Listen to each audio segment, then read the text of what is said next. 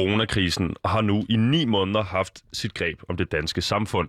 Siden onsdag den 11. marts har danskerne lært at leve under nye forhold, lært at leve med mindre fysisk samvær, stort set uden kulturoplevelser, som vi kender dem kulturoplevelser, og med mundbind som årets accessory. Alt sammen for at undgå, at hospitalsvæsenet bliver overbelastet, og de menneskelige tab bliver for store. For at kunne indfri forventningerne om et sundt og rask Danmark, har politikerne taget valg, der for nogle har betydet lukkede forretninger og utidige fyringssedler, for andre har det betydet øget psykiske udfordringer og uønsket hjemmearbejde og undervisning. Nogle danskere har taget udfordringerne med oprejst pande, andre har sået tvivl om, hvorvidt tiltagene har været nødvendige, eller med tiden er blevet overdrevne. Goddag og velkommen til programmet Udråb, som i dag kigger tilbage på året 2020 i en corona-kontekst. Vi skal se øh, tilbage på, hvad det var, der skete med vores rettigheder, vores sundhed og vores omgang med hinanden, men vi skal også se fremad og prøve at gætte på, hvad det nye år det bringer. Alt det her, det har dagens, øh, dagens gæst nemlig en øh, holdning til. Han er siden øh, sidst han gæstede programmet blevet indsat som ansvarshavende chefredaktør på det, og det var det, vi snakkede om lige inden mikrofonerne blev tændt. Ikke det højorienterede netmedie, bare netmediet indblik netmediet indblik.net, øh, og så er han initiativtageren bag frihedsbevægelsen Fridays for Freedom, øh, som demonstrerer og laver aktivisme mod coronatiltagene. Øh, og så er han også lige her en årets udgang øh, den mest hyppigt frekventerende gæst, vi har haft i programmet øh, i de otte måneders øh, hvad hedder det, sendetid, vi har haft. Velkommen til dig, Klaas Salgaard. Jo, tak. Øh, hvordan lyd? Hvordan, øh, vi kan ikke høre Klaas. Det er fordi, vi skal have Klaas herover. Hvordan lyder, Klaas, øh, elevatortalen for det her projekt, du startede og var inde dagen efter jeres første demonstration, sidste gang du var i programmet Fridays for Freedom? Okay, kan man høre mig nu? Det kan man i hvert fald. Skide godt. Ja, nå, men øh, ja, først og fremmest tak, fordi jeg lige måtte være med. Øh, elevatortalen for Fridays for Freedom er i virkeligheden ret simpel. Altså, at coronavirus er en sygdom, som vi skal tage alvorligt. Det er en pandemi, som vi skal tage hånd om. Men det, som vi tror på i Fridays for Freedom, det er, at rigtig meget af den indsats, man skal gøre, den skal ske ved folks frivillige adfærd, den skal ske ved, at folk selv tager ansvar på sig og udviser hensyn til medmennesker, og at man så også får mulighed for selv at indrette sig efter, hvor bange er jeg for coronavirus. Hvis jeg er en udsat gruppe, så må jeg tage flere hensyn end, end folk, som ikke er en udsat gruppe, for eksempel. Og så det, som der i virkeligheden er kernen med det, det er egentlig bare en, en voksende frustration hos mig og andre over øh, de restriktioner, der bliver indført. Og det er ikke fordi, at vi ikke vil have restriktioner overhovedet. Det er egentlig bare fordi, at vi synes, at nogle af dem går for vidt, og det, som I desværre også har set, det er fra den socialdemokratiske regerings side, at, at du har indført restriktioner, uden der var fagligt belæg for det, eller du nogle gange har indført restriktioner stik imod, hvad myndighederne anbefalede osv. Ikke? Øhm, så det er ligesom en måde at prøve at sige, måske man skulle have lidt mere øh, proportioner ind i coronahåndteringen, man skulle have noget mere, ja, altså det lyder jo så højpandet, men lidt mere fornuft, altså lige tage en dyb indånding, og så tænke, at, at altså sygdomsbekæmpelse er vigtigt, men det er heller ikke det eneste hensyn, som et, et samfund hverken kan eller skal tage. Og øh, har Fridays for Freedom ønsket øh, sådan nogle lidt mere øh, svenske tilstande, øh, hvor at man øh, på øh, Anders Tegnelsk vis øh, har slappet lidt med af og håbet på noget flokimmunitet osv.? Eller hvad er det, I, øh, hvor er det måske, I kigger hen efter øh, inspiration på, hvordan man skal gøre det her ordentligt? Mm. Altså, øh, når man siger svenske tilstande, så siger folk, ah, det er bare fordi, du vil slå en masse gamle mennesker ihjel. Ikke? Altså, øh, den svenske strategi i og for sig øh, med ikke at lave helt lige så vidtgående indgreb, ikke at lukke samfundet lige så meget ned, er jo sådan for mig at se den rigtige. Altså der, hvor jeg tror, Sverige er gået fejl, det er, at man ikke har kombineret det med en, en, en særlig indsats i forhold til at beskytte de udsatte grupper. Altså fordi uanset hvor meget du holder samfundet åben under en coronavirus-epidemi, øh, som den vi står i nu her, ikke? Altså, så er det stadig de udsatte grupper, der kommer til at dø med coronavirus. Øhm, og derfor er det jo klart, at hvis du nu siger, at vi lukker samfundet mere op, end stort set alle andre verdens lande har gjort, eller i Sveriges tilfælde er de vel nærmest det mest åbne samfund i hele verden. Ikke? Mm. Øh, men jo også et sundhedsvæsen, så, der er i knæ mm, på nogle tidspunkt. Men, men, men, men det er det, jeg siger, så er det meget vigtigt at følge den op med den der øh, målrettede indsats. Og det er noget, som vi taler meget for i Fridays for Freedom. Altså, at du for eksempel siger, identificer de risikogrupper, der er. I Danmark vurderer Sundhedsstyrelsen, det er 5.600 danskere, der er i risiko for at dø af coronavirus. Det er deres tal. Og hvis man nu kunne sige, jamen, så tager vi hånd om de personer, vi tager hånd derudover også om dem, som reelt er i risiko for at blive alvorligt syge, og vi sørger for at sætte ind der, og så lader vi være med at lukke hele samfundet ned, øh, bare over en bred kamp, fordi vi går i panik. Det er vejen frem. Jeg tror, det som der er gået galt i Sverige, uden at jeg er epidemiolog eller noget som helst, det er, at man ikke har fulgt op med det. Altså, det er jo klart, at hvis du, hvis du lader samfundet være mere åbent, øh, og det skal man, synes jeg, så skal du følge op med en mere målrettet indsats, hvor du beskytter dem, som kan risikere at dø. Men, men sådan ganske kort, øh, ja, altså en, en, en, noget, der minder om en svensk strategi, ikke? Øhm, og i og for sig, og det, det lyder meget kynisk af mig at sige, øhm, men, og det, det står 100% for egen regning her, der vil jeg ikke tage nogen andre fra Fridays for Freedom eller så videre øh, indblik øh, til, til, hvad kan man sige, indsigt for det. Jamen, der synes jeg, at den svenske strategi er en mere rigtig end den danske, selv med de forfærdelige konsekvenser, det har haft med dødsfald og folk, der er alvorligt syge. Simpelthen fordi, at der er desværre sygdom overalt i samfundet, det er det i alle samfund, og der er også et spørgsmål, der hedder, jamen, altså, hvor, hvor voldsom indgreb kan vi lave i vores almindelige frie samfund? Hvor meget kan vi sætte demokratiske processer og folks liv generelt i stå, bare for at bekæmpe en sygdom? Øhm, og altså, der, der, der vil jeg mene, at der, den balance øh, er skrevet fuldstændig over hele verden. Øhm, og, og der må man være sådan lidt reelt at sige, normalt så arbejder du med et proportionalitetsprincip i sundhedsvæsenet, når det er skatteyderbetalt. Og det har du fuldstændig smidt ud af vinduet øh, under coronavirus. Proportion, proportionelt princip, er det, øhm, er, er det noget, hvor hvis vi, øh, hvis vi lige tolker i to led, så bliver det til et spørgsmål om at sætte øh, pris på et menneskeliv? Ja, 100 procent, men det gør du hver eneste dag i sundhedsvæsenet. Der er ikke noget kontroversielt i det. Snak med hver eneste sygeplejer, snak med hver eneste, eneste læge. Det gør du hver evig eneste dag. Det er helt almindelig praksis at kigge på et, øh, for eksempel også bare syge børn og sige, det kan godt være, du er fem år, det kan godt være, at du lider af en forfærdelig kronisk sygdom, men der er grænse for, hvor mange millioner vi kan smide efter din medicin. Mm-hmm. Sådan er det hver eneste dag. Og det, som der så er problemet, når du stopper med at øh, køre det i øvrigt meget fornuftige proportionalitetsprincip, man bruger, øh, det kan lyde kynisk, men det er det egentlig ikke, det er, at øh, så skal du så også kunne kigge alle andre end coronavirus-patienter i øjnene, og så sige, bare fordi du lider af kraft, for eksempel. Hvis du nu var, du lider af kraft, og du er ved at dø af kraft, vi kan ikke, øh, nu har vi ikke penge til at, at sikre din behandling, øhm, fordi at vi har skulle bruge øh, x antal 100 milliarder på at beskytte folk fra coronavirus. Det er også sådan nogle overvejelser, som du skal gøre. Og sådan er det, når vi lever i, i sådan et velfærdssamfund her. Ikke? Altså, øhm, så er man nødt til at fordele goderne, og der har du lavet en fuldstændig skæv fordeling, som jo altså også gør nu, at du begynder at se historier om, hvordan altså screening og behandling af kraftpatienter lider virkelig hårdt under alt det her, der foregår. Og det er det, jeg skulle til at spørge dig om, nemlig Klaas, fordi jeg ved godt, at du ikke siger, når du siger, det er kynisk at, se det på den her måde, så er det jo ikke, det fordi det er et spørgsmål folk, om, at ikke. du gerne vil have den ældre generation til at dø for at skære toppen af befolkningspyramiden, så vi andre kan nyde godt af noget vækst i fremtiden. Det er ikke det, du siger, det er ikke det, jeg hører dig sige. Øh, men hvad er det så, du siger? Hvad er det, hvad er det, vi, hvad er det vi skulle bytte øh, for de her øh, måske lidt forhøjet, øh, forhøjet dødstal og et overbelastet sundhedsvæsen? Hvad er det, vi kan få den anden vej rundt, hvis vi Jamen, vælger at se på det på de måde? Det er meget simpelt. Vi bevarer vores frie samfund, vi værner om vores demokrati, og jeg tror også, at hvis du havde haft et mere åbent samfund, så havde du ikke set Socialdemokratiet voldtage retsstaten så meget, som de har gjort. Øh, og derudover, så vil du også, altså helt, helt reelt set, så vil du have sparet, jeg ved ikke hvor mange, altså 100 milliarder kroner øh, og du vil have opretholdt det her proportionalitetsprincip, fordi jeg tror egentlig, det, det, det der er farligst ved coronavirus-epidemien og den håndtering, der har været ved den, det er ikke sygdommen, det er i virkeligheden, altså for mig at se, kuren, fordi kuren er blevet så voldsom, at du nu har vendet folk til, at du kan sætte alt normal tilstand ud af kraft på grund af en virus, som, lad os være helt ærlige her, altså ikke er voldsomt farlig øh, den er farligere end influenza. Altså, det skal jeg da være den sidste til at benægte. Alt tyder jo på, at den er et par gange øh, mere dødelig og mere smitsom end influenza. Herre Gud. Men hvis det er influenza, du sammenligner med, du gør jo ikke en skid i forhold til influenza. Er det nødvendigt at sammenligne? Kan man ikke bare kigge øhm, på tingens tilstand og så sige, at det er ikke godt nok? Øh, ikke godt nok. Altså, hvis du nu laver en, øh, en tese, der hedder, at det kun er godt nok, når der ikke er nogen, der bliver smittet med virusen, det er den idé, du kører efter lige nu med smitteinddæmning. Det kan du bare ikke forene med et frit samfund. Altså nu har du vendet danskerne til, at på grund af en virus, som forløb har slået lidt over 900 danskere ihjel, eller der er 900 danskere, der døde med den, fordi der er faktisk forskel, det er der. Øh, man skal huske på, at folk, der er døde med coronavirus i Danmark, det primært har været folk, der har haft flere kroniske sygdomme og været langt op i årene. Og så måler man det er folk, som også var døde af influenza, langt de fleste af dem. Ja, man måler dem som værende øh, døde inden for 30 dage efter at være blevet, øh, inden for en tidsperiode af 30 dage efter at være blevet konstateret med virusen. Altså, altså kan man altså også dø af nogle andre ting og blive Coronavirus indlagt, det har været et problem længere tid. Jeg godt tænke mig at høre om noget, Klaas. Coronavirus indlagt, hørt om noget, hvordan, voldtager, hvordan voldtager man en retsstat? Jamen, det er da meget simpelt. Du øh, begynder at beslutte dig for, at det kan godt være, at det er lidt ulovligt at aflive en masse mink, men vi synes, det er så vigtigt, øh, på grund af, at vi har et eller andet mål, der hedder at, at, at, at redde noget folkesundhed, vi så i øvrigt at måske grave virusbefængte mink ned i jorden, og jeg ved ikke hvad, køre rundt med dem i hele landet. Det er jo så, hvad det er.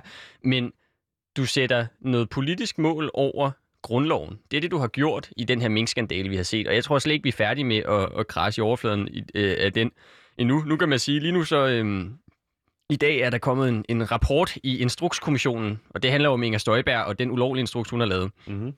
Og jeg vil sige, jeg håber, hun bliver straffet og retsforfulgt, fordi det er fandme skræmmende læsning. Men lige så meget håber jeg, at regeringen gør det, og jeg håber faktisk, at de bliver mødt med endnu hårdere konsekvenser, fordi der er, igen, hvis man skal snakke proportionalitet i det hele, proportioner, der er stor forskel på, Og altså, det var nogle, nogle få øh, asylpar, som Inger Støjberg lavede ulovlighed overfor, og det synes jeg er forfærdeligt, og det skal straffes, og øh, det skal det. Men der er stor forskel på det, og så at forbryde sig mod grundloven og øh, aflive millioner af dyr og ødelægge øh, tusindvis af danskers levebrød og sende dem ud i dyb desperation, for så bagefter at prøve at dække over det øh, på lige så skammelig vis, som Inger Støjberg har Så gjort. med din, med din terminologi, så har Inger Støjberg gaslightet retsstaten, mens øh, regeringen decideret har øh, begået et overgreb. Ej, jo, ja, jo, jo, ah. Altså, jeg, jeg, jeg vil sige, der, der skal du ikke nødvendigvis begynde at græde på det der, men det er bare for at sige... Det tror jeg jo heller ikke går, hvis man skal være politisk korrekt. Vi skal videre til, det skal nemlig ikke, det skal ikke handle om... det er øh, Instagram-begreb. Det skal ikke, det vil jeg kommentere på. Det skal ikke handle om, øh, hvad hedder det, um, Inger Støjberg. Det skal handle om øh, øh, den her coronakrise, og i øvrigt, Ja. hvordan du har oplevet den, Klaas. Jeg vil lige sige derude, hvis man sidder og lytter øh, til det her program, så er det mig, der er vært i dag. Mit navn er Vitus Robak, og det er den næste times tid. Udråb er Danmarks eneste ungdomsradioprogram, der giver en gæst en time til at folde sin holdning ud, og det gør vi for at kunne komme rundt i alle kroner og blotlægge alle nuancerne. Det er derfor, vi elsker at invitere Klaas Tejlgaard i studiet, fordi han er altid god for en holdning. Og Klaas, det er også derfor, som jeg sagde til at starte med programmet, øh, du er den mest frekventerende gæst i 2020.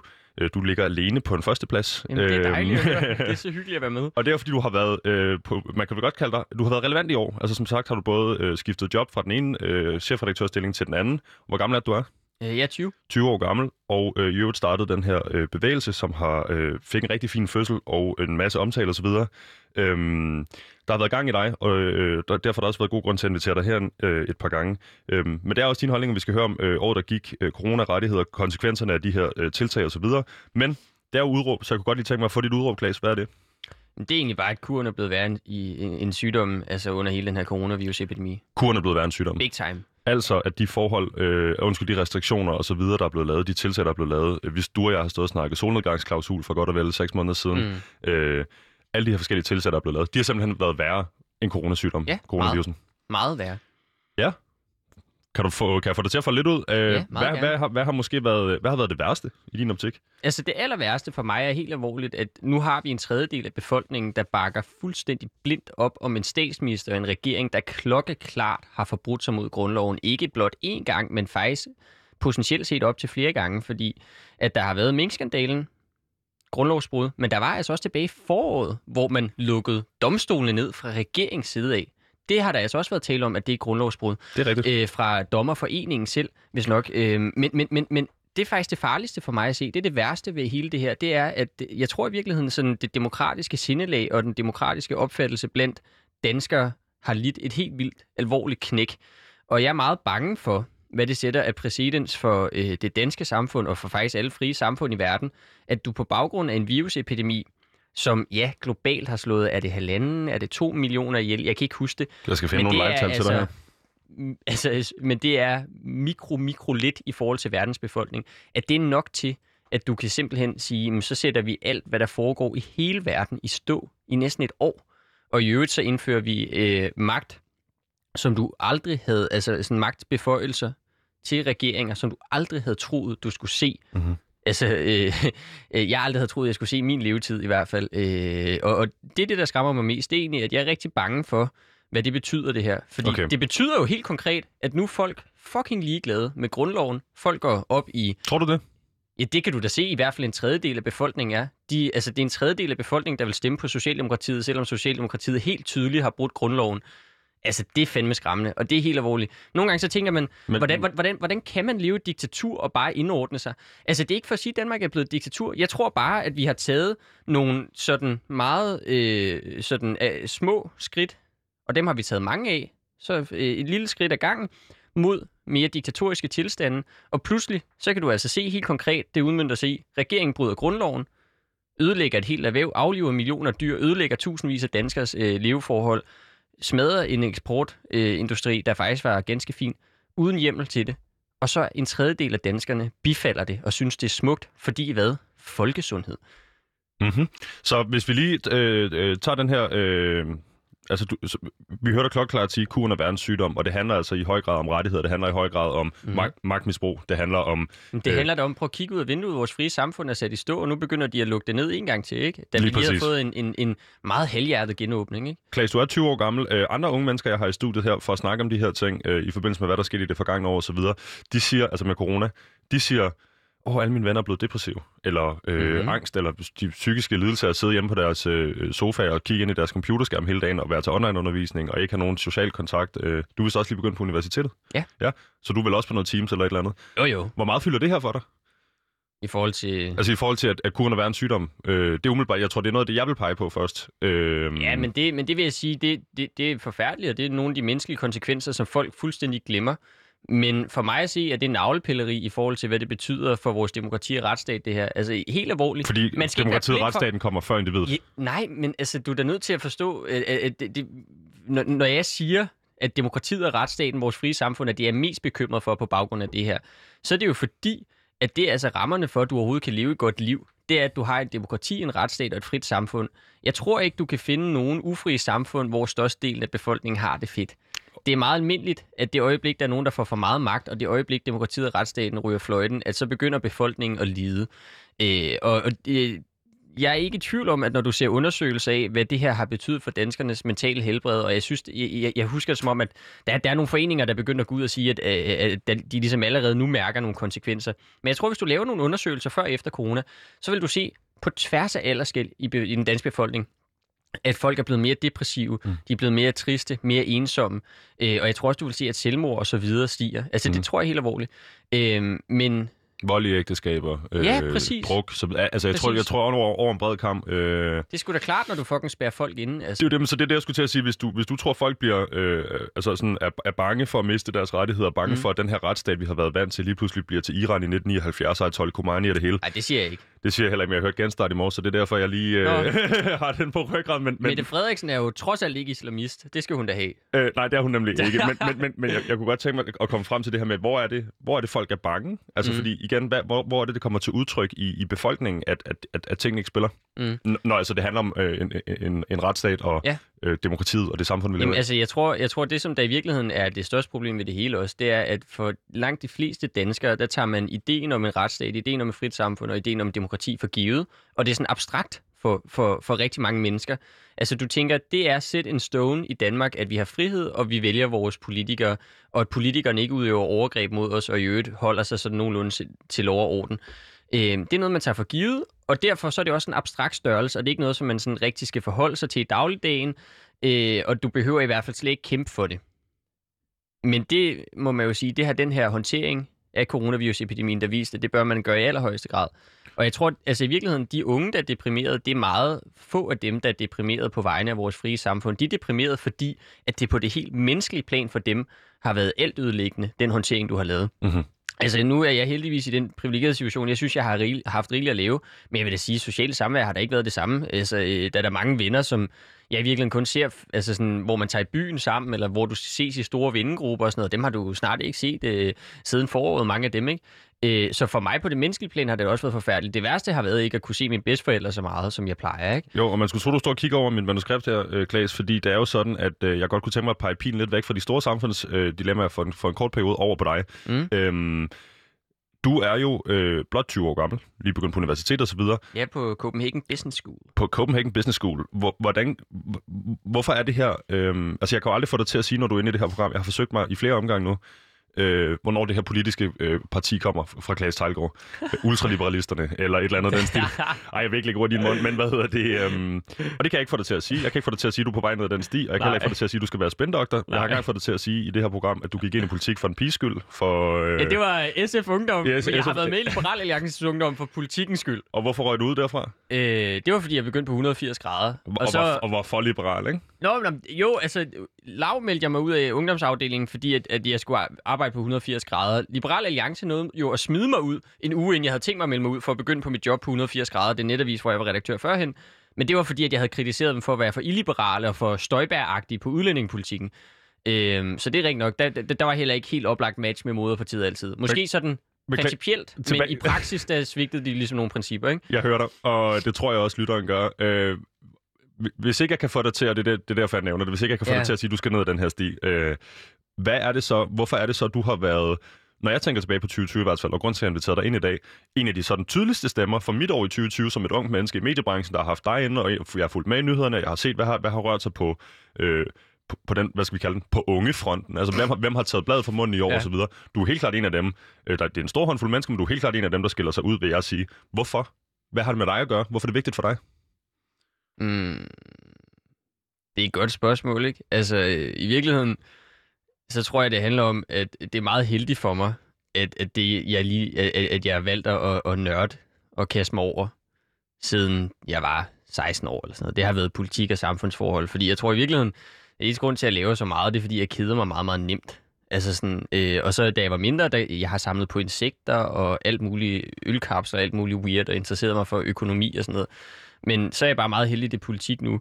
Øhm, og grunden til, at det ligesom er ind der, det er jo fordi, at øh, altså grunden til, at jeg så går mere op i, hvad kan man sige, medier, samfundsforhold, politik, filosofi osv., end, end døde insekter i en kasse, øh, det er jo fordi, det er noget, som skaber rammerne for ens liv. Og jeg tror, hvis du først har, har, har ligesom nået til den erkendelse af, at det, som der former dit liv, det er, hvad nogle politikere beslutter. Og hvis du vil have et bedre liv, så skal du, altså, så skal du gå ud og kæmpe for det. Øh, så tror jeg ikke, du kan lade være igen. Øh, så det er egentlig bare det, det handler om. Altså, det er meget, øh, det, det, øh, altså, det er meget sådan idealistisk kamp for mig, at jeg tror, mennesker har det godt, øh, eller allerbedst, når de lever i et frit samfund, hvor der er, som det vi stod og snakkede om før, hvor der er demokrati, og hvor der er lighed for loven, og velfungerende retsinstanser osv., og det er egentlig bare derfor, jeg kæmper meget for det. Øh, og så er det sådan en principiel kamp, og så, øh, herregud, jeg ved da godt, jeg ikke lige får min vilje overnight, men jeg tror, det er meget fint, at, at man kan lave, yde en eller anden modpol, eller yde en modvægt øh, til de socialdemokrater, for eksempel, der sidder og har magt nu, og det samme med Vlak-regeringen, de leder jo heller ikke op til, til alle de her ting til punkt og prikke. Og hvad er det så, øhm, de ting, du siger her, som, og jeg kan sagtens forstå det, men hvad er det så, det har noget at gøre med, øh, lad mig sige det på den måde, når du udkommer i politikken eller andre steder, hvor jeg har set dig udkomme, hvor, du har, hvor der har været mulighed for, at folk på Facebook på fuldstændig for ingen regning har kunne sidde hjemme bag deres egen tastatur og flamme dig øh, for de her holdninger, du har haft. Så man tænker, du, du tager fandme også nogle tæsk på nogle af de her ting. Du har meget støtte. Du, du har, altså, det tror jeg også, jeg har sagt før. Øh, en, af de, en af de unge danske mennesker, jeg kender, der er bedst til at lave... Øh, altså, jeg tror, du... Øh, jeg, altså, jeg ser en ung mand, der virkelig er god til at samle nogle mennesker omkring sig, i særdeleshed på sociale medier. Meget mere, end de, unge- altså i høj grad mere end de ungdomspolitikere, der også er i studiet, ny og og så videre. Men du tager jo så også ligeledes nogle, nogle, nogle, nogle, nogle, nogle tørre tæsk på de her ting. Altså folk, der, og den har jeg set hyppigt, du kan ikke have øh, mistet nogen i den her krise. Du kan ikke have haft personlige omkostninger ved det her, når du går ud og siger, som du gør. Hvad tænker du om den slags, øh, den slags kommentar? Jo, men altså, der har jeg det sådan... Det Hvis det lyder- kommer det, fra mig, jeg ikke fra keyboard Nej, nej, det, det lyder meget, øh, altså det lyder meget øh, sådan Hollywood-filmsagtigt at sige, men jeg synes faktisk, at min sag er vigtigere end mig som person. Altså sådan helt alvorligt, øh, og hvad kan man sige, folk der skriver et eller andet pis med coronavirus, det er hvad det er. Altså den, den debat er, er, er lidt åndet, men det er jo ikke, jeg vil sige, jeg har fået nogle få trusler på baggrund af, hvad jeg mener om coronavirus-håndtering, ikke? men de er jo ikke særlig alvorlige. Altså, øh, der er andre debatter, som, som er langt værre, ikke? Altså, så, øh, øh, så nogle gange, altså, det kan jeg lige så godt sige, som det er. Nogle gange er det meget hårdt. Altså, det, det, det mest hårde, jeg har oplevet, det er sådan i, i, i debatten om islam og ytringsfrihed, Mohammed-tegninger og så videre. Der kan komme reelle dødstrusler fra Mellemøsten med folk, der vil skære halsen over på dig. Jeg tror, du Øh, debuterede og det, det her er hårdt, program med noget med burkaforbuddet. Ja. Jeg er ikke sikker på, at det var din debut, men det var en af de første to Ja. gange, du var herinde, hvor jeg også husker, og der fik vi også en opringning fra en, øh, fra en lytter, som heller ikke mente, du havde identitetsmarkørende til at udtale dig om Ja, det her. ja, Det, kan, ja. det må godt mærke, det går igen, de her øh, Ja, ja, ja. De, her kommentarer udefra. Men, men det, jeg jo tænker på, er, hvis man, hvis man går ud og siger, at, at kuren må være en sygdom, Mm. øh, så siger man jo så også indirekte en masse andre ting. Og det, det, det, det Mm. altså, øh, og nu vil jeg nødlægge noget øh, i munden på dig, som sagt, men, men igen, 20 år gammel, øh,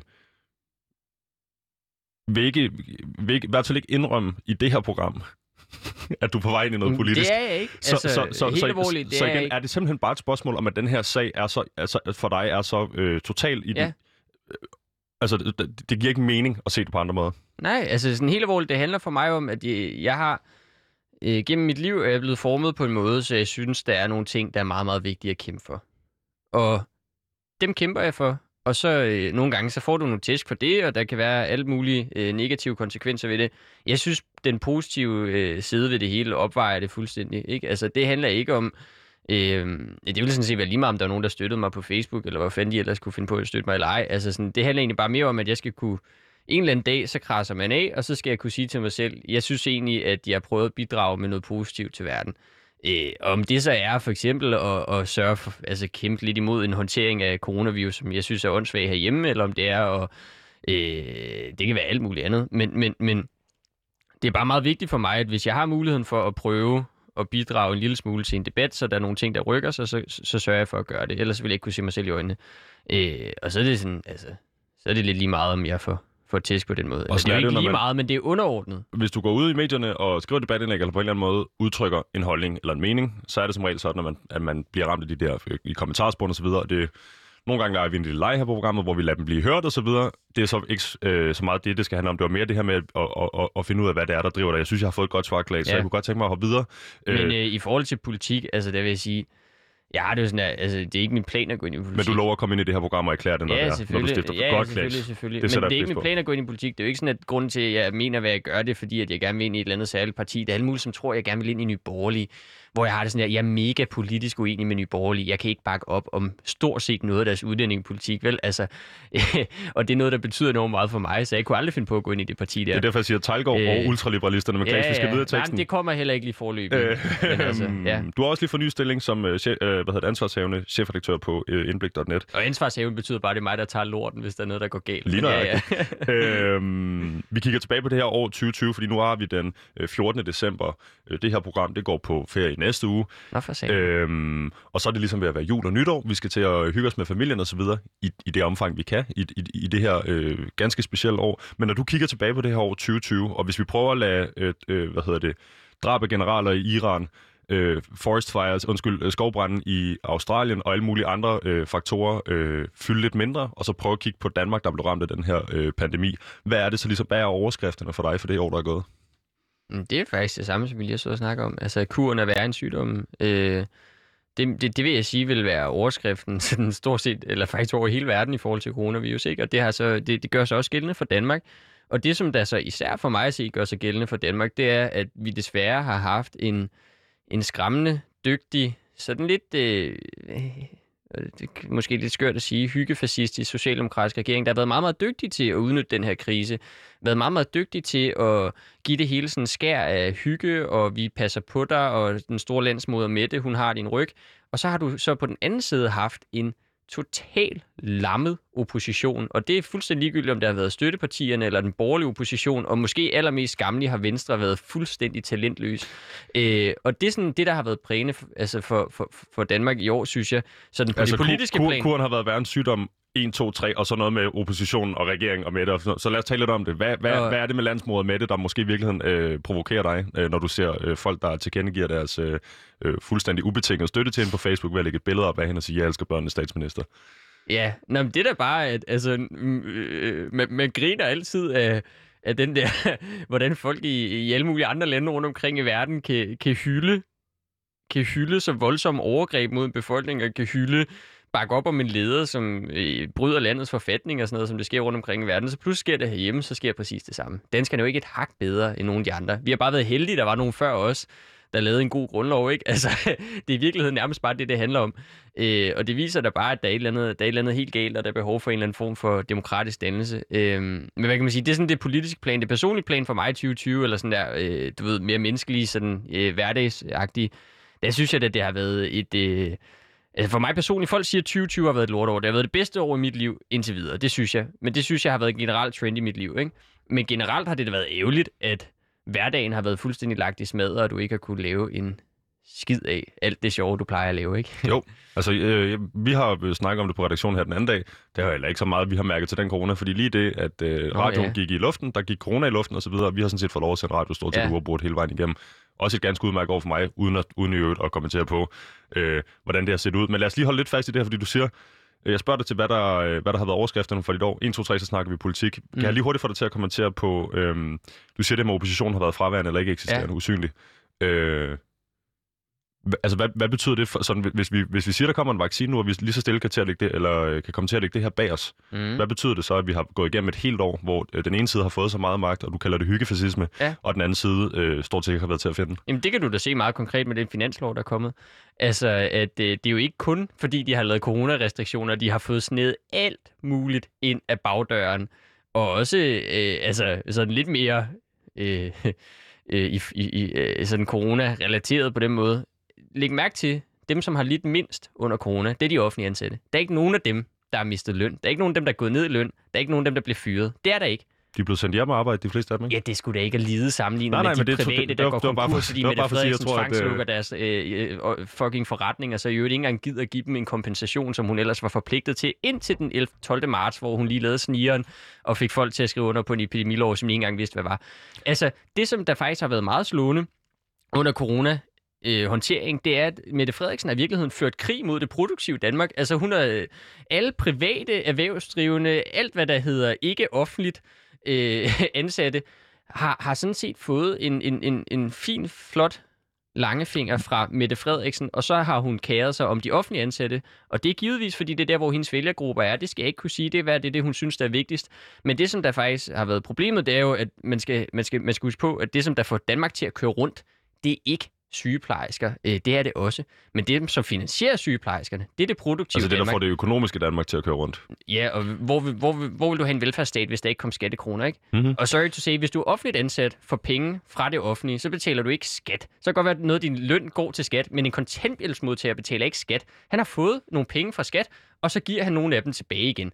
Øh, dem, der betaler skat og er netto ydere og ikke netto nydere, det er det produktive Danmark, og dem har du skidt på under coronahåndteringen, og du har ikke kompenseret dem ordentligt, og du har lukket deres virksomheder ned på et totalt manglende fagligt grundlag. Og det synes jeg også har været meget, meget altså sådan, øh, trist at se i løbet af 2020. Og det er noget af det, som du kommer til at kunne se på den anden side af det her, selv når vi kommer forbi e- e- epidemien, det er, at det produktive Danmark ligger i ruiner, takket være Mette Frederiksen og hendes regering. Eller Det coronakrisen. offentlige, Er det- nej, Så det er ikke corona... Altså, Prøv, det, det... er håndtering, det handler om. Det handler ikke om ep- epidemien. Der er ikke nogen af de der virksomheder, der vil ligge i ruiner, i slet ikke i lige så høj grad, hvis det ikke var på grund af håndtering. Men hvis vi kigger på håndteringen, hvor kan vi så, hvor kan vi så hvor kan vi kigge hen i verden og sige, her er der nogen, der gjorde det rigtigt, og du må ikke sige Sydkorea. Jamen det, det, det er svært at sige. Altså, jeg, jeg ved ikke, om jeg kan pege på noget land og sige, om de har gjort Jeg det ved, ikke, om, jeg ved ikke, om man føler, er det, er det fair, øh, og det er altid fair at pege fingre, men er det fair at pege fingre af nogen, der, altså, der har, har, har, har klokket i det, men det har alle andre også. Mm. Nej, det er bare fordi, at øh, resten af verden også har været idioter. Det betyder da ikke, at vi skal undskylde, at, det, eller så er det i orden, at Mette Frederiksen har været det. Altså, man kunne da også mene, at Danmark som et af de mest veluddannede lande og mest i virkeligheden fornuftige, frie samfund, at vi måske kunne gøre det lidt bedre end, lad os bare sige, altså selv USA, ikke? Altså, som jo man, man kan grine meget af, men, men som, som trods alt altså, også er et frit, veluddannet samfund for der bruderparten. Ikke? Men man kunne da mene, at Danmark burde gøre det bedre end resten af verden. Det er da meget sådan klassisk, øh, uambitiøst og øh, apropos kampen mellem det offentlige og det produktive Danmark, at sige, sådan rigtig leverbrøds dansker på stejsagtigt, at du ved virkelig bare sige, resten af verden gør det også dårligt, så det er okay, vi også gør det. Nej! Hvorfor har vi ikke haft som ambition, at Danmark skulle gøre det bedre end resten af verden? Det har du ikke gjort. Jeg har i hvert fald en ambition om, at øh, vi har en mand, der kan klare det. Øh, en mand, vi må kigge til, øh, når tingene går, øh, går, helt, går helt amok, og det går dårligt hele verden, og det er Klaas Tejlgaard. Øh, Nej. fordi øh, jeg har lavet en lille like, Klaas. Ja, Den hedder... Det skal jo siges, når jeg står og yder kritik på den måde, så det er jo ikke fordi, at jeg tror, at jeg nødvendigvis en mand vil kunne håndtere en coronavirus-epidemi helt til A+. Det, det handler om, det er, at der har manglet modstridende synspunkter, der har været en skræmmende ensretning af samfundet, og, og også altså, hele samfundet i virkeligheden, øh, og samfundsdebatten og det politiske øh, system. Og der er så bare nogen, der skal ud- yde noget modvægt, og det er det, som jeg f- forsøger. Og så på en eller anden måde, så opnår der, opstår der forhåbentlig en balance, så man finder den rigtige løsning.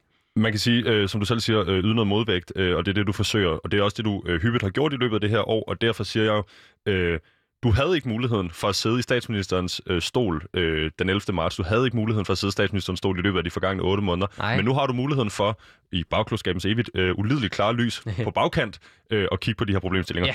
Øh, så det er derfor, vi har taget lejen med, what would Klaas do? øh, Klaas, vi har nedlukning af landet den 11. marts. Ja. Behandlingsgarantien træder ud af kraft. Offentlige ansatte i ikke-kritiske funktioner bliver sendt hjem. Forsamlinger over 100 personer, de forbydes. Daginstitutioner, skoler, gymnasier, universiteter og kultur, kulturinstitutioner lukker. Det er den 11. marts. Det er, faktisk, det er det her, hvor når vi snakker om, landet bliver lukket ned. Mm. Er hun allerede for langt over sine beføjelser, og hvad, hvad havde du gjort i samme situation? Øh, hvis jeg havde siddet i statsministerstolen der, så havde jeg ikke lukket landet ned. Husk på, hvor vi er sådan rent zeitgeistmæssigt på det her tidspunkt. Alle er jo bange for, at Ja, ja, ja. Wuhan plager det her. Og hvad siger du? Du havde ikke lukket landet ned. Nej. Fortæl mig, hvorfor. Jamen, altså ganske enkelt forbi, fordi at øh, selvom jeg også var langt mere bekymret for coronavirus som sygdom dengang, end jeg er nu, fordi det altså sidenhen har vist sig, at det ikke, altså øh, lad os også være ærlige og sige, den blev talt op i foråret. Det gjorde coronavirus som sygdom. Farligheden af den blev talt op, fordi den var ny og ukendt. Det er, hvad det er så må man jo godt blive klogere, når man så finder ud af, at den er mindre farlig, end man troede første omgang. Det er man ikke blevet, eller så har man taget aktiv valg om ikke at blive det. Men jeg havde ikke lukket landet ned øh, i samme grad. Altså jeg tror, det som jeg havde gjort, det var, at øh, altså, øh, jeg havde indført måske minimum af restriktioner, altså og som udgangspunkt slet ikke. Altså, jeg vil være kommet med anbefalinger. Jeg har sagt, at en pandemi, den er også nået til Danmark. Her er nogle anbefalinger. Og så havde jeg, kunne man sagtens, øh, hvis jeg havde siddet som statsminister, fra myndigheder og, og ministeriets side ligesom lavet nogle anbefalinger, så butikker ved, hvordan de skal indrette sig for at øh, ikke at, og, og, og, sådan, hvad kan man sige, komme til at bidrage til smittespredning og dito øh, med inst- offentlige institutioner osv. Jeg tror, jeg baserede det meget mere på anbefalinger og på opfordring til frivillig adfærd. Så du har øh, gået ud til, til, til eksperterne på de her områder, fagpersonerne på de her områder, og sagt, hvad er det for nogle anbefalinger, vi skal give den danske befolkning? Mm, og så havde jeg sagt til dem, det er meget vigtigt, sådan fra et principielt standpunkt, for at, at vi holder samfundet så åbent som overhovedet muligt. Fordi det der problemet, det er, når du siger til Kåre Mølbak, hvordan bekæmper vi bedst coronavirus, så Kåre Mølbak, han ser ikke samfundet som hele. Han ser isoleret set på, hvordan bekæmper du en sygdom. Og så er han stort set villig til at tage, hvad ind midler i brug, der skal til. Øh, altså, der er en grænse. Herre Gud, han har ikke spadet folk inde med cement i deres lejligheder, ligesom de har gjort i Kina. Dog ikke. Men han ser isoleret på sygdommen. Og selvfølgelig skal vi, hvad kan man sige, lade den sundhedsfaglige kundskab komme til ord. Men det behøver ikke være det eneste, der skal komme til ord. Altså, du er nødt til at forstå, at øh, der også er et samfund, som skal fungere, som skal køre rundt, og det kan ikke køre rundt, hvis du ophæver folkesundheden til det eneste hensyn, du skal tage. Øh, så der vil jeg have sagt til mine fagpersoner, jeg lytter til jeres fagkundskab, men det er altså vigtigt, at vi stadig har et samfund, der fungerer, hvor folk kan bevæge sig, hvor folk kan gå på arbejde, hvor vi ikke, øh, hvad kan man sige, sætter det politiske system ud af kraft. Jeg havde aldrig nogensinde som statsminister fundet mig i, selv hvis hele Folketinget pegede på mig og sagde, Klaas, du skal have lige så meget magt som Magnus Heunicke fik der den 11. marts, så havde jeg ikke fundet mig i det. Jeg havde sagt nej tak, fordi der er ikke, altså ikke engang mig selv, der er ikke en eneste person i verden, som jeg vil tiltro så meget magt. Det vil altid gå galt, og det kan du da også se, det er gået. Altså, det er jo gået af helvedes til galt. Ikke? Lige pludselig så øh, bryder man grundloven, og man er ligeglad, fordi magten er stedet der til hovedet. Så jeg havde valgt en strategi, der havde heddet, informere danskerne om sygdommen, Mhm. mm-hmm. sørg for at informere meget bedre, end man gjorde. Altså, du informerede godt, herre Gud, men du lavede også me- mest af alt bare restriktioner, fordi du ikke troede på, at danskerne var kloge nok til at ret, øh, opføre sig hensins, hens, hensigtsmæssigt. Og så havde jeg lavet samfundet være meget mere åbent. Mhm. Simpelthen. Og så øh, kort, kan du svare på, med hvilket formål? Med hvilket formål? Ja. Ja, altså bekæmpe sygdommen, men gør det på en måde, hvor samfundet ikke øh, bliver lukket ned i mellemtiden. Okay, og hvordan havde du øh, forholdt dig til konsekvenserne af det, hvis nu øh, vi havde øh, ramt de her, øh, det kunne, nu siger det igen, men de svenske tilstande, altså ja, med, hvis vi nu siger, at alle 5.600 danskere, der er i risiko for at dø af coronavirus, hvoraf 900 af dem så er døde indtil videre, eller hvad man nu skal tænke i forhold til Sundhedsstyrelsens tal, jamen så vil jeg have øh, tænkt, det er en tragedie. Og det, altså, det er jeg ked af. Det er jeg virkelig oprigtigt ked af. Men jeg havde med sindsro kunne sige, at det er en mindre pris at betale, end at lukke samfundet ned og kaste vores demokrati og så videre, politiske system, vores frie, åbne samfund og økonomi i ruiner. Klaas, vi hopper videre til det næste spørgsmål i øh, vores lille leg, What would Klaas do? Tak for fyldskørende øh, svar på den første. Øhm, et andet, noget andet, jeg har taget med, det er det her med udbetaling af feriepenge. Øh, og det har jeg taget med lidt som en, en, en pladsholder øh, for det her med, at øh, borgerne skulle have nogle penge mellem hænderne, dem der havde mistet deres jobs, eller var blevet sendt hjem, eller fik en lavere løn, eller et eller andet. Det, der skete, var, at man øh, kunne få udbetalt øh, tre ugers feriepenge for et par måneder siden, og så her fra i går, eller i forgårs, eller i dag af, kan få øh, to uger mere. Øh, så har man lidt at lege med. Jeg ved, du i forvejen har en anke mod feriepengene. Kan vi, hvis vi kan hvis du enten kan gøre det meget kort, eller lade den ligge lidt, hvordan skulle man have i...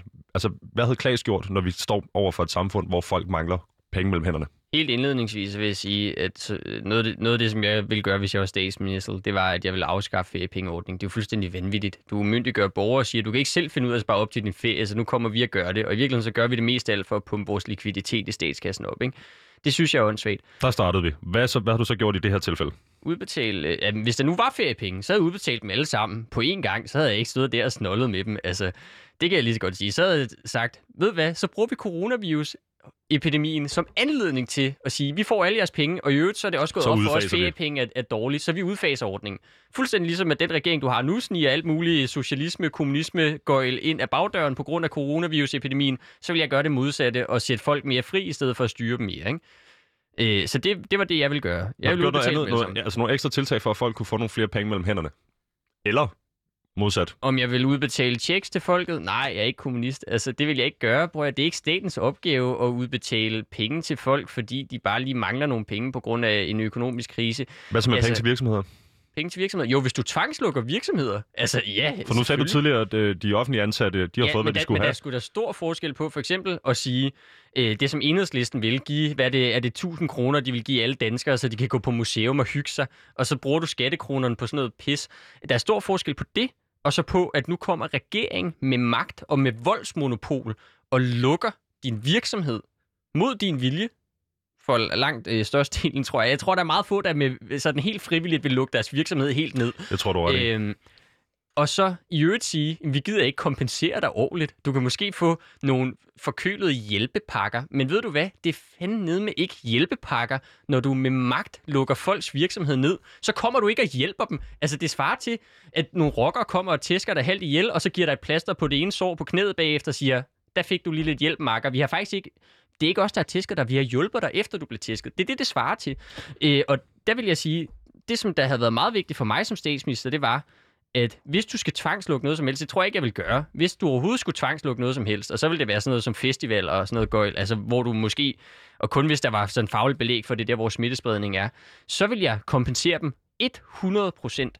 Øh, måske endda 110 procent, simpelthen fordi det er fuldstændig vanvittigt, at staten går ind og eksproprierer private virksomheder og privat ejendom, som man har gjort under coronavirus håndtering. Så som jeg hørte, øh, for det første udfasning, total udfasning af øh, Ja, feriepengesystemet. adieu.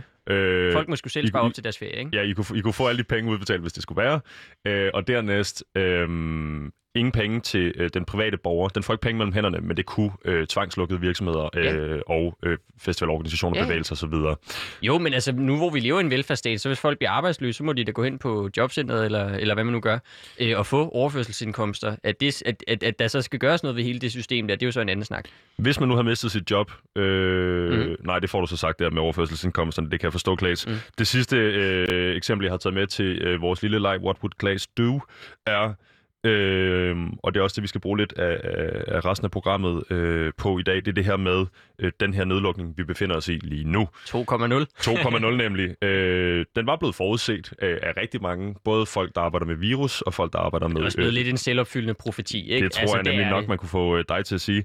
Øh, vi bliver lukket ned igen. Det gør vi mellem øh, den 8. Øh, december og den 3. januar. Mm, vi er lukket ned lige nu. Øh, og vi er så lukket ned lige nu. Hvis man kigger rundt i det her radiostudie, så er vi nærmest ikke nogen mennesker på arbejde. Det er bare dig, mig og søde Pauline ude på producerlokalet. Hun sidder og vinker. Øhm, fedt, vi kan lave radio, men øh, det er ikke det, det handler om lige nu. Det handler om, at øh, jeg gerne vil høre, hvad har du gjort, når nu vi kommer frem imod øh, det her efterår, hvor smittetallet lige pludselig er højere, end de nogensinde har været, øh, og vi lige så stille begynder at få noget ophobning på i sundhedsvæsenet. Øh, jeg tror, du sagde det selv tidligere med øh, kraftscreeninger og så videre. Det begynder alvorligt at lide det her nu. What would Claes have done? Ja, Jamen, jeg havde da simpelthen slappet lidt mere af. Altså, hold nu kæft. Selvfølgelig kommer coronavirus, ligesom en influenzaepidemi, til at blusse op, når det bliver vinter. Altså, det er et mønster, som du kunne have forudset. Og ved du, hvad jeg så havde gjort? Så havde jeg sørget for, at vi var bedre forberedt i løbet af sommerferien. Staten har jo ikke haft styr på en skid. Socialdemokratiet har slet ikke brugt sommerferien. Det virker som om, at Mette Frederiksen har gået og hygget sig på Marienborg, og i virkeligheden ikke lavet noget. Jeg ved simpelthen ikke, hvor sommeren er blevet af. Hvis de gerne vil udvise rettidig omhu, ekstrem forsigtighedsprincipper øh, og alt muligt, så skulle det for skørt, at du ikke har lagt nogen planer fra sommeren. Så kunne du have brugt den periode løbet af sommeren, hvor man ved, at sygdommen kommer til at ligge og slappe lidt af, fordi det er sommer, og folk ikke bliver lige så syge, og den ikke spreder sig lige så meget.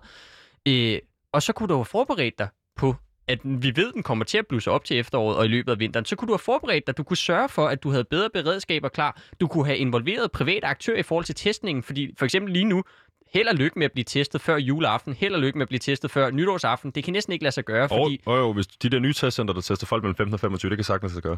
Der er nærmest heller ikke nogen køer efter Nå, formiddagen. det er godt. Ja. Og det er fordi, der er kommet private aktører ind over.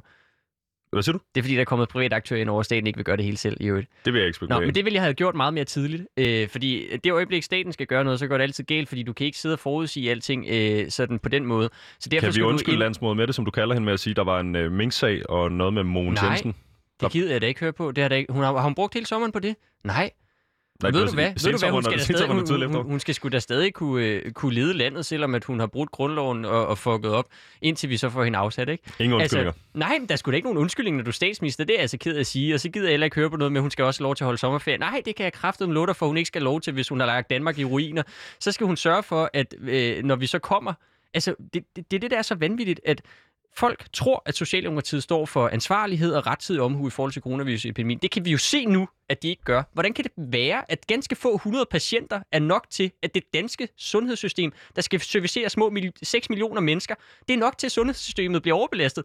Er der ikke også noget at tage fat på der? Kunne man ikke have gjort noget ved et eller andet i løbet af sommerferien, og så have udvist den der forbandede rettidige omhu, som man påstår, man gerne vil. Men det skulle da fuldstændig vanvittigt. Så det havde jeg gjort. Jeg havde taget det meget mere med ro og sagt, selvfølgelig kommer til at blusse op i løbet af vinteren. Jeg har brugt sommeren på at få inddraget private aktører. Jeg har brugt sommeren på at forberede mig bedre, lægge bedre planer, informere folk om, hvad der kommer til at ske, fordi det er helt almindeligt, at øh, sådan nogle sygdomme her blusser op i løbet af vinteren. Og så havde jeg altså også lige sagt til folk, det er det samme, du ser med influenzaepidemier. Coronavirus er en mere farlig sygdom, derfor skal vi udvise meget mere hensyn, end vi gør med influenza. Men det er helt almindeligt mønster. Der er ikke nogen grund til at gå i panik. Det er det ikke. Hvad hvis vi kigger på, øh, på, på Og nu går du bare i panik igen. Det er sådan foråret om igen. Man skulle have troet, at folk var blevet lidt klogere. Det er de. Hvis vi kigger på smittetallene, så er det jo stødt stigende, og det vil Ja, sige... selvfølgelig. Øh, Altså, uafhæ- det, er sådan, det giver sig selv. Ja, men og, og, og, og, og igen, hvis vi når til det her sted, ja, det er bare for at få det på det rene, hvis vi når til det her sted, hvor der bliver øh, ophobning på sygehusene, og folk mm. ikke kan komme Men til det er vi meget langt fra lige nu, det ved du også godt. Ja, det ved jeg godt, men, men igen, det, det, er jo- det er jo derfor, man går ind øh, proaktivt og, og, og laver det her indgreb. Ja, nu, nu, Hvor- nu, nu, nu gør jeg lige en ting her. På. Hvor, hvor meget, øh, det skal du have lov til. Hvor, hvor, hvor, hvor langt vil du trække den? Prøv se, nu, jeg finder lige, vent lige øjeblik. Klaas står og laver lidt øh, research for Nej, mikrofonen men her. det, det er egentlig bare fordi, at jeg vil finde... Øh, jeg vil lige være sikker på, at jeg havde de helt rigtige... Øh, du ved, TV2 har den der med coronatallene. Øh, sådan med de seneste coronatal. Der vil jeg bare lige sørge for at finde dem, så jeg ikke står og siger et eller andet lidt forkert. Hvad er det, du leder efter? Øh, her, der ligger 33 i respirator lige nu, ikke? Mhm. Er vi enige om, at det, man hørte i foråret, det var, at vi skal undgå, at der kommer 1000 mennesker i respirator? Mhm. Er vi så enige om, at vi er meget langt fra de 1000? Det kan vi Når der sagtens blive, Klaas, men det 33, er jo heller ikke det. Det, jeg spørger dig om, det er, hvor, lang, hvor, tæt på de 1000 skal vi være? Skal der ligge 1000 i respirator, hvis det er det, der kræver, at, at, at, at samfundet kører ved siden af? Hvor langt tør du skubbe den som statsminister i min leg her? Du er stadigvæk, det er stadigvæk, mm. Nå, hvis jeg er statsminister, Du er hvor langt stadigvæk- jeg så tør skubbe den? det er stadigvæk what, Meget- would, what would Klaas do? Ja, ja, men der vil Skal jeg vi op og have. 600 mennesker i respirator? Vi skal da have mere. Altså, sådan, øh, nu lyder det som om, at jeg bare gerne vil have folk i respirator. Det lyder altså, lidt sådan, øh, ja, men det ved jeg godt, du ikke men, mener. Men, men vi skal da have meget mere end det. Det giver da absolut ingen mening at lukke hele samfundet ned, fordi at der ligger 33 mennesker i respirator. Da, man skal altså også huske på, at selv under en influenzaepidemi, som ikke er lige så farlig som coronavirus, jamen, der er det altså ikke ualmindeligt, at der er mange hundrede mennesker, der ligger indlagt. Der er mange hundrede mennesker, der ryger respirator. Der er mange hundrede, hvis ikke tusinder mennesker, der dør også. Det er helt almindeligt. Det sker hver eneste vinter. Mhm. Det, vi bare ikke, det, det hører vi ikke om. Det, som vi også kan være glade for i forhold til influenza, det er, at der er vacciner. Jeg får influenza-vaccinen, fordi jeg er en udsat gruppe, også i forhold til coronavirus. Det gør ældre mennesker også. At vi så får det på statens regning, det synes jeg er noget mærkeligt noget. Men det er jo så, hvad det er. Jeg synes, det er Øh, lækkert. Klaas, øh, jeg hører dig, og jeg vil sige tak for, øh, tak for din øh, altid fyldskørende svar, også når vi øh, leger en lille leg os to. Øh, Men det er her da meget studiet. sjovt, det der ikke. Altså, vi er da meget langt fra den røde kurve, og det var vi altså også i foråret. Vi har aldrig været i Du nærheden får, af den røde du, får kurve. mig, du får mig ikke til at kommentere på det, Klaas. Jeg vil gerne stille dig et spørgsmål her til sidst, fordi jeg tænker, vi skal, vi skal kigge fremad. Øhm, nu her i, i, i, sidste uge fik en øhm, 90-årig kvinde i Storbritannien en, øh, den første RNA-vaccine, Ja. produceret af Pfizer-BioNTech. Øhm, vi begynder, i hvert fald i min virkelighedsopfattelse her, at bevæge os ud af den her øh, pandemi nu. Vi har i hvert fald muligheden for det med mm. Den her vaccine. Øhm, hvis vi kigger ind i året 2021, vi har to uger tilbage af det her år, ja. ind i det næste år, bliver det så lige så, øh, i situationstegn, dårligt og coronapræget år som det her år, eller tror du, at vi kan øh, slippe afsted med den her virus, og i, og i så fald, hvornår? Jeg håber, vi kan slippe af- afsted med virusen, og mest af alt så håber jeg, vi kan slippe af med restriktionerne. Øhm, og desværre, så vil jeg faktisk være ærlig at sige, der er jeg ikke lige så optimistisk som alle andre. Øh, der er jeg simpelthen Hvad klog og skade. Jamen, det er altså fordi, der kommer en vaccine, og det er skønt. Men man skal jo ikke tro, at en vaccine er en mirakelkur, der får sygdommen til at altså forsvinde. Øh, hvor lang tid tog det ikke lige at udrydde polio, for eksempel? Øh, eller er influenza udryddet lige forløbig? Der kan ske alle mulige ting. Så jeg tror, man skal indrette sig på, at vaccinen gør, at sygdommen kommer ned på et niveau, hvor det er nemmere at håndtere den. Men så tror jeg altså også, man skal vende sig til øh, tanken om, at politikerne nu har fået smag for at bruge restriktioner, og de har fået smag for, at det er et middel, at de har vendt sig til, at det er et middel, som befolkningen tillader, at de tager i brug. Så jeg tror altså, at selvom der er kommet vaccine, så hvis øh, danskerne begynder at blive vaccineret i løbet af foråret, eller januar, eller hvad der nu kan ske, at så, så, så vil der stadig være smitte. Øh, der vil stadig være smitte med coronavirus. Der vil stadig være folk, der bliver indlagt og døde øh, med coronavirus, desværre. Og det vil, dermed vil der stadig være sådan grobund for, at de socialdemokrater, der lige nu sidder og styrer landet, at de kan finde på at lukke det ene, det andet, det tredje ned og indføre restriktioner af forskellige art. Så jeg tror ikke, man skal tro, det er den der mirakelkur. Det er det ikke. Jeg tror, det gør, at du kan få coronavirus ned på et influenzaagtigt niveau, hvor der stadig vil være folk, der bliver smittet og døde og indlagte, men at det er nemmere at håndtere. Men der er et andet politisk game omkring coronavirus, end der er omkring influenza. Også fordi sygdommen er farligere. Men det er ikke proportionelt, og det betyder, at så kan det sagtens være, at vi kommer på den anden side af sommerferien 2021, så sker der en, øh, en, så blusser smitten op, og folk begynder at dø. Så kan det sagtens være, at landet lukker halvvejs ned igen. Okay, det vil jeg jeg skal nemlig til at sige, desværre. vi har haft, øh, vi har givet regeringen den her mulighed for at øh, givet og givet dem. De har fået muligheden for at, at lukke landet ned en gang. Det har vi så snakket om i dag. Det var du ikke tilfreds med. Du er ikke tilfreds med, hvordan det er blevet gjort på, hvordan det mandat er blevet Der er forvaltet. slet ikke nogen politikere, der skal have magten til at lukke et land ned på den måde. Og det er slet ikke nogen politikere, der skal have magten til at lukke et land ned. Jeg håber, at politikerne vil tage magten til at lukke landet op igen. Hvad er det, vi skal være opmærksom på, når landet bliver åbnet op igen? Jamen, det er da bare at udvise hensyn, som vi har gjort. Altså bare at tænke sig om, og det, der er næsten ikke nogen danskere, som ikke udviser hensyn, eller som ikke tænker sig om. Du kan finde nogle små enkelstående historier med nogle idioter, der stod og festede på Rådhuspladsen, eller hvad det er. Men herregud, det er også unge mennesker, der ikke kommer til at dø af coronavirus. Vi kan bare håbe, de ikke går hjem og giver deres bedstemor en tungekysser bagefter. Så du har stor tillid til den danske befolkning? Ja, selvfølgelig har jeg da det, og det er da totalt skamligt, at den regering, vi har, knap nok stoler på den befolkning, som de burde lede. Og det betyder, at i stedet for at lede deres befolkning, så styrer de den og kontrollerer den. Og det er ikke noget, som passer godt sammen med et, øh, et frit demokrati som det danske, og det synes jeg er forfærdeligt. Sidst vi blev lukket ned, Klaas, der blev vi lukket ned den 11. marts, og så gik der øh, et par uger, og så gik der et par uger, så gik der et par uger. Hver gang der var gået et par uger, så var der et nyt presmøde med nye restriktioner. Noget åbnede lidt op, noget lukkede lidt ned, men i overvejende grad blev det lukket ned til at starte mm. med. Må ikke, der sidder nogle socialdemokrater og glæder sig til uh, muligheden for nye pressemøder? Tror du, de er glade for, øhm, Ved du hvad, for de for politikere... presseomtalen? Ved du hvad, de politikere, selvfølgelig er de glade for den presseomtale. Hold nu op. Altså, det, det er du da nødt til at se i øjnene. Det er da klart. Altså, enhver politiker, der har lyst til, der har smag for magt, elsker da sådan noget som det her. Det er, da, altså, det er derfor, at under krisetider, det er der, hvor du skal være mest kritisk over for statsmagten. Der er så sket det modsatte herhjemme og i resten af verden, og det er jo ærgerligt. Men selvfølgelig har politikerne, der, de er da pisse glade for al den presseomtale. Mette Frederiksen var der aldrig blevet så omtalt en statsminister med så meget magt, hvis det ikke var for coronakrisen. Det tror jeg, den sidste analyse, der tror jeg godt, du kan rette i. Det er jo ikke mit, øh, øh, mit i det rette leg, men jeg kunne godt tænke mig at høre dig, Klaas, hvis vi... Øh, De holder da også nogle tynde pressemøder, det er da bare tegn hvis vi, kigger, hvis vi kigger fremad mod den 3. januar, Ja. Øh, er du bange for, at vi øh, skal se den her periode blive forlænget? Ja, ja, det, altså, det vil jeg næsten vide penge på. Altså, øh, øh, Hvornår? Er det, ny, er det statsministeren nytårstal, hvor hun lige får for den, ja, får den forlænget? sådan et eller andet. Hun, hun finder, ja, hun, de er jo ikke dumme. Altså, jeg tror, det bliver i hvert fald ikke et, i, et stort solointerview med Berlingske, vel? Nej.